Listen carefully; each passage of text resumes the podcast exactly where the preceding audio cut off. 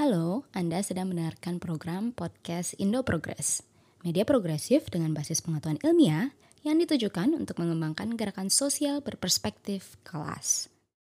Sebentar lagi Anda akan mendengarkan perbincangan antara Bung Kun Hussein Ponto dari Indo Progress dengan Bung Ahmad Rizky Mardatila Umar yang merupakan kandidat PhD di University of Queensland, Australia.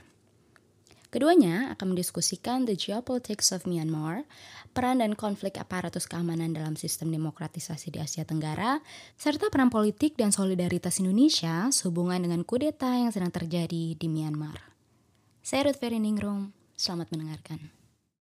Kembali bertemu dengan saya, Kunusen Ponto di Progress. Kali ini saya akan berbincang-bincang dengan Bung Umar Rizky Mardatila Umar, yang saat ini sedang studi PhD di Universitas uh, Queensland di Brisbane, Australia. Kita akan berbincang soal kudeta militer yang terjadi di Myanmar pada tanggal 1 Februari 2021 yang lalu. Uh, seperti yang kita ketahui bahwa kudeta itu uh, adalah semacam reaksi dari pemerintahan militer, junta militer atau uh, Angkatan Bersenjata Myanmar, Tatmadaw, yang menduga bahwa pemilu pada bulan November 2020 itu dianggap eh, atau dituduhnya sebagai pemilu yang curang dan itu yang menjadi alasan bagi mereka untuk melakukan kudeta pada tanggal 1 Februari lalu itu. Eh, kudeta ini kemudian memicu protes massal yang besar-besaran di jalanan dan protes massal itu kemudian direpresi dengan brutal oleh ya, militer Myanmar dan hingga kini sudah lebih dari sekitar 730 orang yang meninggal dan umumnya adalah uh, warga sipil. Nah, uh, ada bermacam analisa tentang kudeta ini. Uh, pertama ini adalah uh, seperti yang tadi saya sebutkan sebagai reaksi militer atas pemilu pada bulan November 2020 yang dimenangkan oleh partainya Aung San Suu Kyi, NLD, National League for Democracy, uh, yang mana pemilu itu kemudian dituduhnya curang karena partai uh, politik dukungan militer itu kalah ya. Uh, ada juga yang mengatakan bahwa kudeta ini merupakan implikasi atau dampak dari Eh, persaingan personal antara eh, jenderal militer uh, Myanmar dengan Aung San Suu Kyi sebagai seorang pemimpin sipil.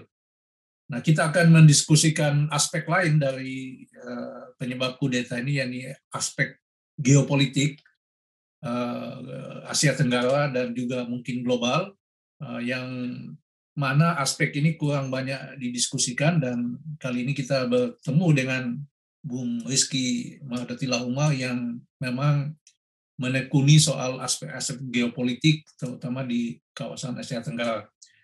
Uh, halo Bung Rizky, bagaimana Bung melihat kudeta ini dari aspek atau dari sudut pandang geopolitik uh, Asia Tenggara atau global atau Asia lah uh, secara keseluruhan? Ya, jadi uh, terima kasih uh, sudah sudah uh, mengundang saya untuk kemudian ngobrol di sini. Jadi sebelum kita bicara uh, apa namanya tentang kudeta di Myanmar kemarin, mungkin kita perlu lihat uh, dulu bahwa sebetulnya apa yang terjadi di Myanmar ini sedikit banyaknya dipengaruhi oleh dua konteks politik global saat ini. Uh, yang mana itu uh, ada di di apa namanya di kawasan uh, Asia Tenggara, Asia Timur dan kawasan Pasifik. Yang pertama adalah persaingan antara uh, Amerika Serikat dan Tiongkok. Ini fitur uh, utama dalam politik uh, global atau mungkin politik kawasan di di kawasan Asia Tenggara dan uh, Asia Timur dan Pasifik saat ini yang mana kemudian kalau kita lihat baik um, apa namanya pertarungan antara uh, Amerika Serikat dan Tiongkok ini kan sebetulnya uh, dua negara dua kekuatan besar ini punya punya kepentingan geopolitik dan geoekonomi yang kuat. Kalau selama ini kan misalkan di negara-negara kayak Amerika Serikat atau Australia uh, narasi yang berkembang adalah Tiongkok itu uh, melakukan ekspansi geopolitik ke apa namanya melalui Belt and Road Initiative terus kemudian mereka juga punya proyek di di Myanmar. Uh, punya proyek untuk kemudian menghubungkan apa uh, Asia Timur dengan konektivitas sampai ke Thailand Utara. Ini uh, adalah bagian dari apa namanya konteks politik global yang pertama yang perlu kita lihat. Nah yang kedua adalah apa namanya yang sebenarnya dilakukan oleh Tiongkok ini sebetulnya ya bukan satu-satunya atau dia itu bukan satu-satunya kekuatan geopolitik utama yang kemudian uh, ada di Asia Tenggara. Sebelumnya dari dulu kita tahu Amerika Serikat punya proyek yang sangat besar dalam hal demokratisasi. Dan uh, dalam banyak hal, misalkan kalau kita lihat proses demokratisasi di Asia di Myanmar sendiri, uh, fasilitasi dari uh, beberapa lembaga seperti USAID atau kemudian uh, melalui uh, diplomasi dari kekuatan lain di Asia Tenggara seperti Indonesia misalkan itu juga punya saham yang kuat. Dan itu dalam beberapa hal itu kemudian mempengaruhi kontestasi uh, domestik yang ada di uh, apa namanya di Myanmar. Sehingga ketika kita mungkin ketika kita ketahui uh, awal dekade kemudian uh, Aung San Suu Kyi bisa bisa uh, apa namanya berhasil uh, mendorong proses demokratisasi yang mungkin tidak terlalu uh, jauh, tetapi dia punya aspek yang kemudian cukup menonjol di apa namanya untuk mendorong reformasi politik di Myanmar. Meskipun kemudian uh, apa yang terjadi, apa yang dilakukan oleh uh, Aung San Suu Kyi itu juga terbatas dalam banyak hal. Aung San Suu Kyi misalkan tidak bisa melakukan kontrol penuh atas militer. Militer sangat otonom, militer bergerak dengan logika mereka sendiri, dan dalam beberapa hal terutama untuk hal-hal yang terkait dengan keamanan nasional seperti misalkan di uh, konteks urgensi di Rohingya, misalkan di negara bagian Rohingya, militer yang kemudian punya punya peran. Nah, ini dua kita mungkin perlu melihatnya dalam dua konteks ini sehingga dalam banyak hal baik uh, proses demokratisasi yang didorong oleh Aung San Suu Kyi maupun uh, kudeta ini sebetulnya juga apa namanya di, diuntungkan atau dimungkinkan oleh aspek uh, apa namanya perubahan kontestasi geopolitik global. Ketika dulu tahun 2000 awal tahun awal tahun 2010-an Aung San Suu Kyi punya momentum yang kuat karena memang Amerika Serikat punya proyek demokratisasi yang sangat uh, dominan di zamannya Obama. Namun uh, semakin ke sini orang kemudian semakin kritis dengan uh, apa yang dilakukan oleh Aung San Suu terus kemudian dalam beberapa hal ketidakmampuan uh, Aung San Suu untuk mengontrol militer uh, untuk kemudian mem memberikan kontrol atas militer itu juga juga membuat posisinya menjadi cukup punya dilema.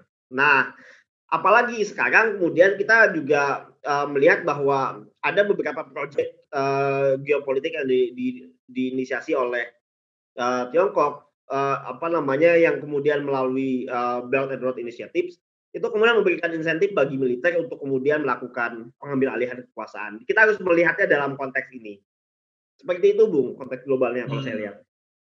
Apa apa posisi strategis uh, Myanmar di dalam konteks pertarungan geopolitik antara Amerika Serikat dan uh, Tiongkok ini?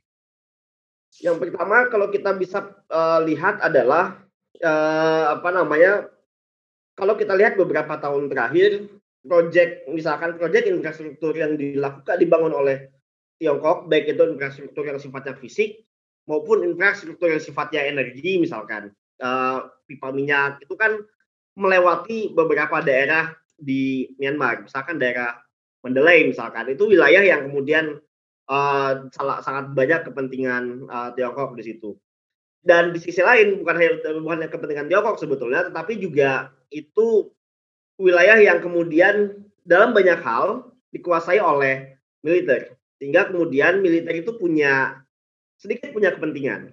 Meskipun juga bukan hanya militer yang punya kepentingan. Ketika kemudian Tiong uh, posisi politik Tiongkok itu kan dalam banyak hal mereka tidak begitu ambil pusing dengan politik domestik uh, negara yang bersangkutan. Ini beda dengan Amerika Serikat yang kadang-kadang intervensi agak cukup kuat.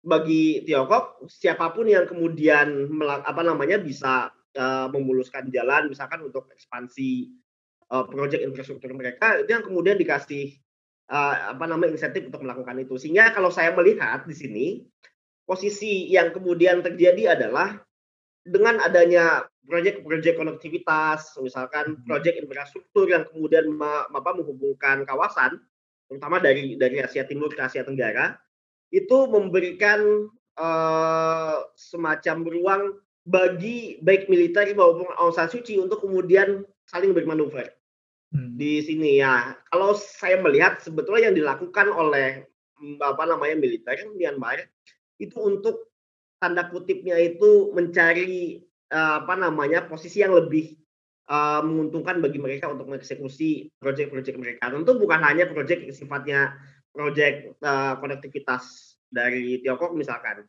Uh, misalkan dalam beberapa hal Myanmar juga seperti halnya Indonesia maupun negara-negara yang lain itu sangat bergantung pada investasi. Nah, politik untuk kemudian mendapatkan investasi dan mengelola investasi yang lebih luas ini yang kemudian di, dicari oleh masing-masing kekuatan.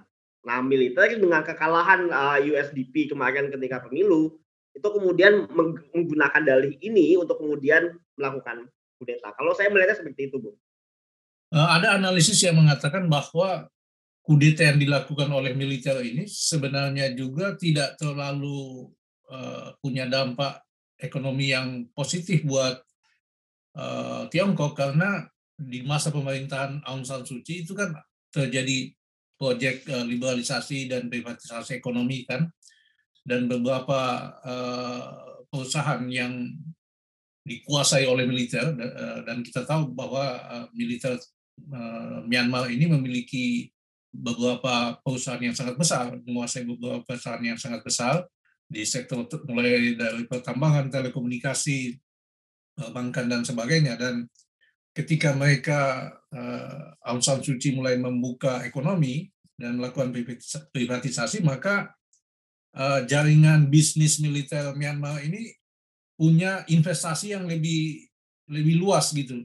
Dia tidak hanya tergantung pada Tiongkok, tapi juga terhadap Jepang, terutama Amerika Serikat dan negara yang lain. Jadi, jadi uh, ketika kudeta ini dilakukan maka uh, mereka sebenarnya tidak perlu bergantung terlalu besar terhadap Tiongkok. Uh, jadi maksud saya alasan bahwa Tiongkok memiliki uh, kepentingan yang juga besar di masa kudeta ini atau ketika pemerintahan militer berkuasa itu sebenarnya dari aspek ini agak agak kurang kuat gitu, Bung. Bagaimana? Nah, kalau saya melihatnya malah terbalik, Bung. Jadi bukan Tiongkok yang punya kepentingan, tapi justru Tatmadaw atau hmm. uh, militer apa namanya militer Myanmar. Karena bisa jadi dalam banyak hal dengan Aung San Suu Kyi atau dengan uh, militer, proyek Tiongkok selalu akan tetap jalan dan bagi mereka yang apa namanya yang kemudian mereka lakukan ya tinggal ngasih insentif ke siapa pun yang kemudian punya otoritas di di wilayah uh, apa namanya industri mereka. Kayak kalau misalkan di daerah yang kemudian kontrol militer kuat, ya mereka tinggal kasih insentif ke militer dan kemudian di wilayah-wilayah di mana kemudian uh, kepemilikan sipil itu lebih kuat, maka kemudian dikasih insentif ke sana. Yang punya kepentingan itu justru adalah uh, militer. Nah ini yang kayak kaitannya kalau menurut saya ini terkait dengan proses apa namanya perubahan politik atau reformasi politik yang tidak uh, apa namanya tidak sempurna. Atau yang kemudian tidak tuntas ketika uh, Aung San Suu Kyi itu bisa mengambil alih proses kepemimpinan secara demokratis di awal tahun 2000 saya lupa 2011 atau 2012 sehingga kemudian di awal-awal tahun itu kan sebetulnya Aung San Suu Kyi kan sebetulnya punya apa namanya dia berjuang di di parlemen untuk kemudian mendapatkan legitimasi. Legitimasi dia dalam banyak hal tidak eh, apa namanya tidak kuat. Nah ini yang kemudian eh, membuat kedua kekuatan ini militer dengan kelompok Liga Nasionalis untuk Demokrasi ini sangat saling sebenarnya ini kontestasi domestik yang kemudian diuntungkan oleh posisi apa namanya uh, Myanmar dalam uh, apa namanya skema ekonomi politik global saat ini. Jadi ini dalam banyak hal sebenarnya merefleksikan adanya tegangan-tegangan yang terjadi tegangan-tegangan yang tersisa dari uh, proses reformasi politik yang tidak tuntas. Jadi kalau menurut saya bukan Tiongkok yang punya kepentingan dan dalam banyak hal uh, kalau kita lihat beberapa statement di uh, apa namanya Wang Yi misalkan uh, Menteri Luar Negeri Cina mereka tidak ingin ikut campur mereka malah justru mendorong ASEAN untuk kemudian tampil uh, untuk kemudian me, menyelesaikan negosiasi karena bagi dalam banyak hal bagi Tiongkok sebagai kekuatan besar ya mereka tidak punya kepentingan yang kemudian terlalu strategis. Mereka mungkin punya kepentingan strategis untuk kemudian mengamankan aset-aset mereka. Karena uh, apa namanya di Myanmar sendiri ada investasi uh, Tiongkok di situ kan. Tapi itu juga dalam banyak hal mereka bisa melakukan apa namanya menarik itu dengan tidak terlalu susah. Nah, yang kemudian terjadi ini adalah pertarungan antara Tatmadaw dengan Aung San Suu Kyi yang sebetulnya itu dalam banyak hal memperebutkan resources, memperebutkan sumber daya. Nah, sumber daya ini yang kemudian di, dibangun dan kemudian diuntungkan oleh uh, kekuatan-kekuatan politik global. Ya, misalkan kita lihat di sini ya Myanmar dalam banyak hal, eh, eh, Tiongkok dalam banyak hal, kemudian beberapa investasi Jepang misalkan, atau proyek demokratisasi Amerika Serikat yang sekarang sedang muncul di di tangan Joe Biden. Karena mereka uh, selama tiga tahun terakhir ini kan relatif Amerika Serikat lepas tangan untuk kemudian mengawal proses demokratisasi. Hmm. Makanya kemudian kita melihat banyak rezim populis uh, saya katakan global kan yang kemudian muncul. Ini kalau kalau menurut saya ini, ini juga di apa namanya dipengaruhi oleh oleh proses melemahnya kepemimpinan Amerika Serikat dalam konteks global. Tapi ini juga dalam banyak hal kalau dalam konteks Myanmar itu membuat dua dua kekuatan ini menjadi uh, saling. Jadi kalau saya melihat ini mungkin kuncinya adalah uh, kalau kita ingin melihat refleksinya secara teoritis, ini adalah refleksi dari pertarungan kekuatan politik domestik yang di di set up dalam skema politik global hari ini. Nah, seperti itu kalau menurut saya, Bu. Uh, kasus Myanmar ini merefleksikan apa terhadap pertarungan antara Amerika Serikat dan Tiongkok di Asia Tenggara, Bu. Secara secara umum gitu. Karena ini kan punya dampak ekonomi yang sangat besar. Misalnya uh, kita tahu proyek infrastruktur di Myanmar itu kalau berjalan sesuai rencana Tiongkok, maka kan dia bisa membypass uh, jalur Selat Malaka gitu. Dia tidak perlu lagi lewat Selat Malaka, tapi dia bisa langsung masuk ke lewat jalur infrastruktur yang dibangun di Myanmar ini. Nah, eh, kontestasi dua kekuatan besar ini apa dampaknya buat Asia Tenggara, terutama karena eh, misalnya Indonesia juga seperti Myanmar secara ekonomi saat ini sangat bergantung pada eh, ekonomi ekstraktif dan di situ peran Tiongkok juga makin lama makin kuat. Kalau misalkan mau kita lihat dalam banyak hal, ini bisa jadi akan sangat terkait dengan uh, apa namanya skema kepentingan uh, apa namanya kepentingan uh, project uh, infrastruktur untuk untuk menghubungkan kolektivitas bagian dari skema besar Belt and Road. Tapi uh, dalam banyak hal ini juga merefleksikan satu tegangan. Kalau menurut saya tegangan antara uh, apa namanya kelompok-kelompok yang mendorong apa namanya proses demokratisasi di dalam uh, negeri, seberapapun itu kemudian tidak tidak sempurna. Dan dalam banyak hal demokratisasi di Myanmar kalau kita lihat sekarang misalkan uh, dalam banyak hal itu kan me menyingkirkan etnis-etnis uh, minoritas. Uh, agak ini yang kemudian membuat ya beberapa kelompok minoritas kemudian mereka juga tidak suka dengan militer, tetapi mereka juga dalam banyak hal di agak tersingkir dalam uh, pentas politik di di Myanmar ketika era demokratisasi yang singkat. Nah ini juga uh, punya uh, tegangan dalam hal konteks domestik. Tapi ada satu hal lain yang ini yang kemudian juga membuat dalam banyak hal Indonesia dan negara-negara ASEAN itu akhirnya menjadi concern, yaitu ada potensi yang cukup kuat ketika terjadi kekerasan di mana kemudian ada represi. Ini skenario terburuknya adalah uh, kalau tidak kemudian bisa terselesaikan, ini bisa menjadi perang sipil. Dan ini tidak bagus baik bagi Amerika Serikat maupun bagi uh, Tiongkok. Karena berarti ini dalam banyak hal membuat menjadikan kesannya uh, proyek demokratisasi yang dilakukan oleh Amerika Serikat gagal. Dan ini juga tidak baik bagi Tiongkok kemudian karena proyek konektivitas mereka yang kemudian melewati Myanmar itu juga kemudian akan terbengkalai di situ.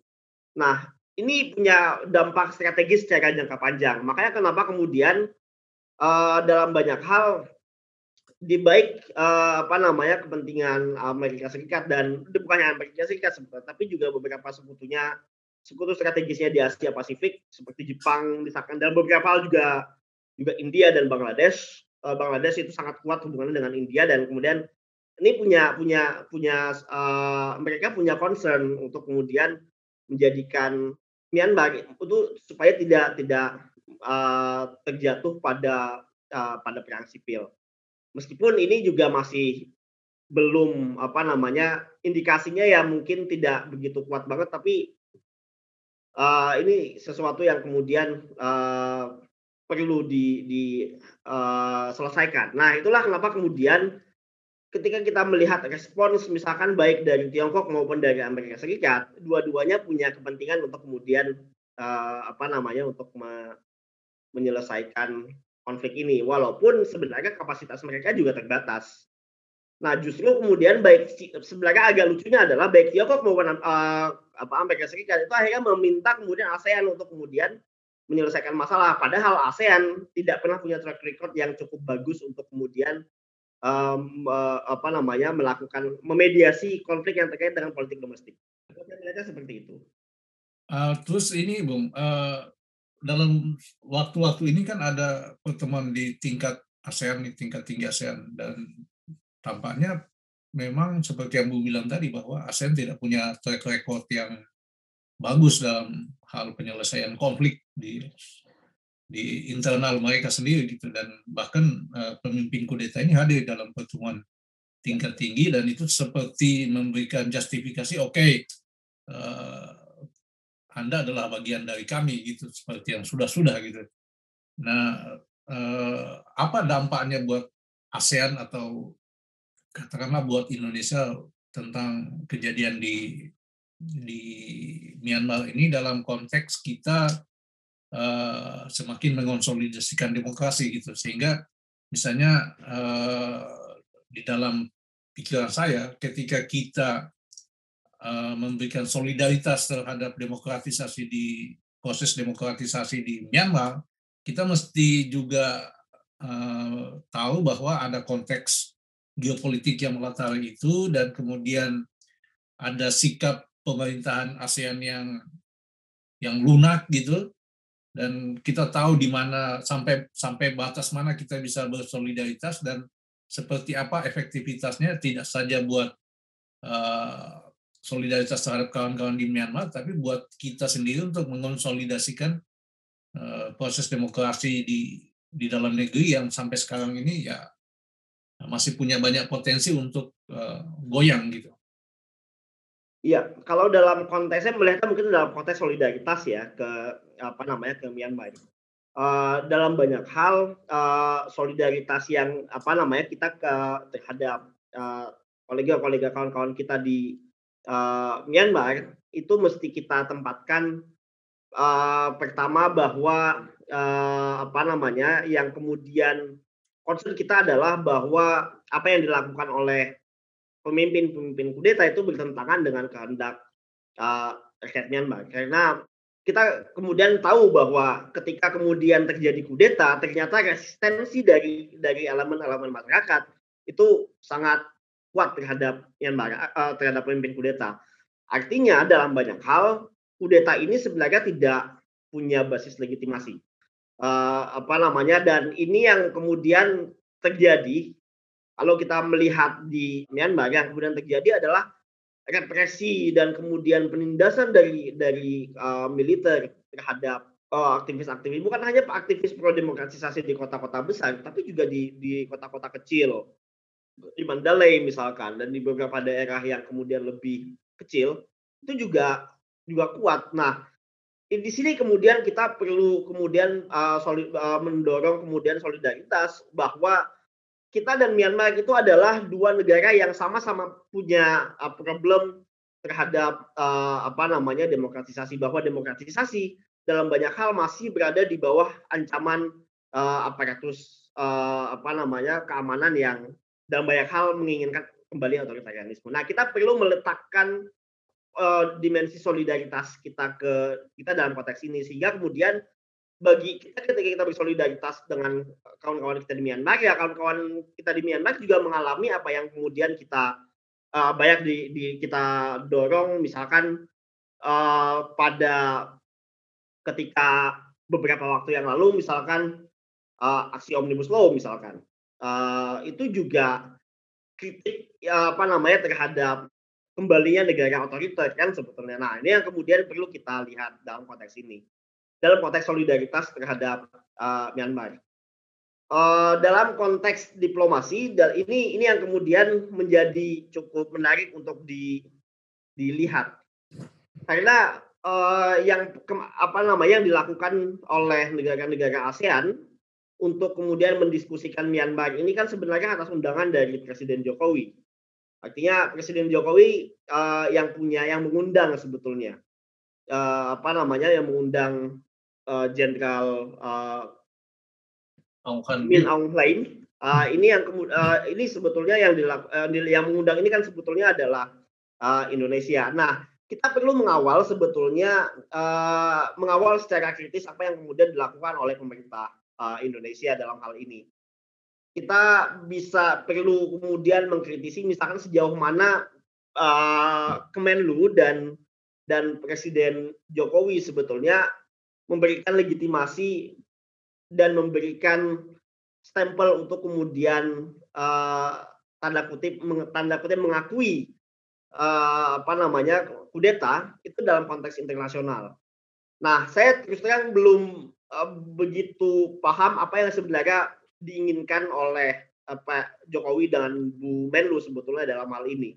Tapi ya kalau kita lihat misalkan mereka mengundang di ASEAN Sekretariat misalkan dengan harapan bahwa ya karena ASEAN apa namanya Jakarta itu kan adalah ibu kota diplomatiknya ASEAN. Ini kan sebetulnya uh, ada sebenarnya peluang dan ada sebetulnya uh, bahaya di situ. Bahaya uh, ketika kemudian kita mengundang uh, juta ke Jakarta berarti ASEAN dalam secara secara de facto itu me, memberikan pengakuan. Nah, ini yang kemudian harus kita kita lihat secara kritis Padahal sebenarnya baik Presiden Jokowi ataupun Bu Menlu itu sebetulnya bisa melakukan diplomasi yang lebih kritis. Uh, dulu misalkan saya masih ingat tahun 2011 Pak Marti sempat melakukan apa yang dia sebut dengan shuttle diplomasi itu ketika uh, me, apa namanya mem, menengahi konflik antara Thailand dengan Kamboja tahun 2011 atau 2012 saya mas, uh, kalau tidak salah ingat. 2012 kalau tidak salah pada waktu itu di di Phnom Penh. Uh, ini kan sebetulnya proses diplomasi yang sifatnya panjang, tapi juga ya ini proses yang sebenarnya dalam banyak hal berisiko. Nah, yang kemudian bisa kita lakukan adalah mendorong uh, proses solidaritas untuk kemudian memastikan bahwa ya proses demokratisasi yang didorong oleh kawan-kawan kita di Myanmar, seberapapun itu tidak sempurnanya, itu kemudian mesti kita kita kita bela seperti itu kalau menurut saya. Ya, uh, terima kasih Bung uh, Umar atas uh, diskusi kita hari ini. Uh, satu hal yang perlu kita garis bawahi di sini bahwa proses demokratisasi yang sedang berjalan di Myanmar dan juga di Indonesia ini punya banyak peluang untuk bisa terjatuh kembali kepada otoritarianisme baik melalui kudeta langsung seperti yang terjadi di, Myanmar maupun kudeta yang dalam bentuk yang lebih halus misalnya dengan uh, apa memberikan uang yang lebih besar kepada uh, aparat-aparat bersenjata, aparatus keamanan untuk melakukan represi terhadap uh, rakyat yang melawan kebijakan pemerintah yang dianggap merugikan kepentingannya. Nah, Uh, sekali lagi terima kasih. Kita berharap kita akan bertemu lagi di waktu dan topik yang berbeda. Tetap jaga kesehatan, Bung. Sampai jumpa. Okay, ya. Salam.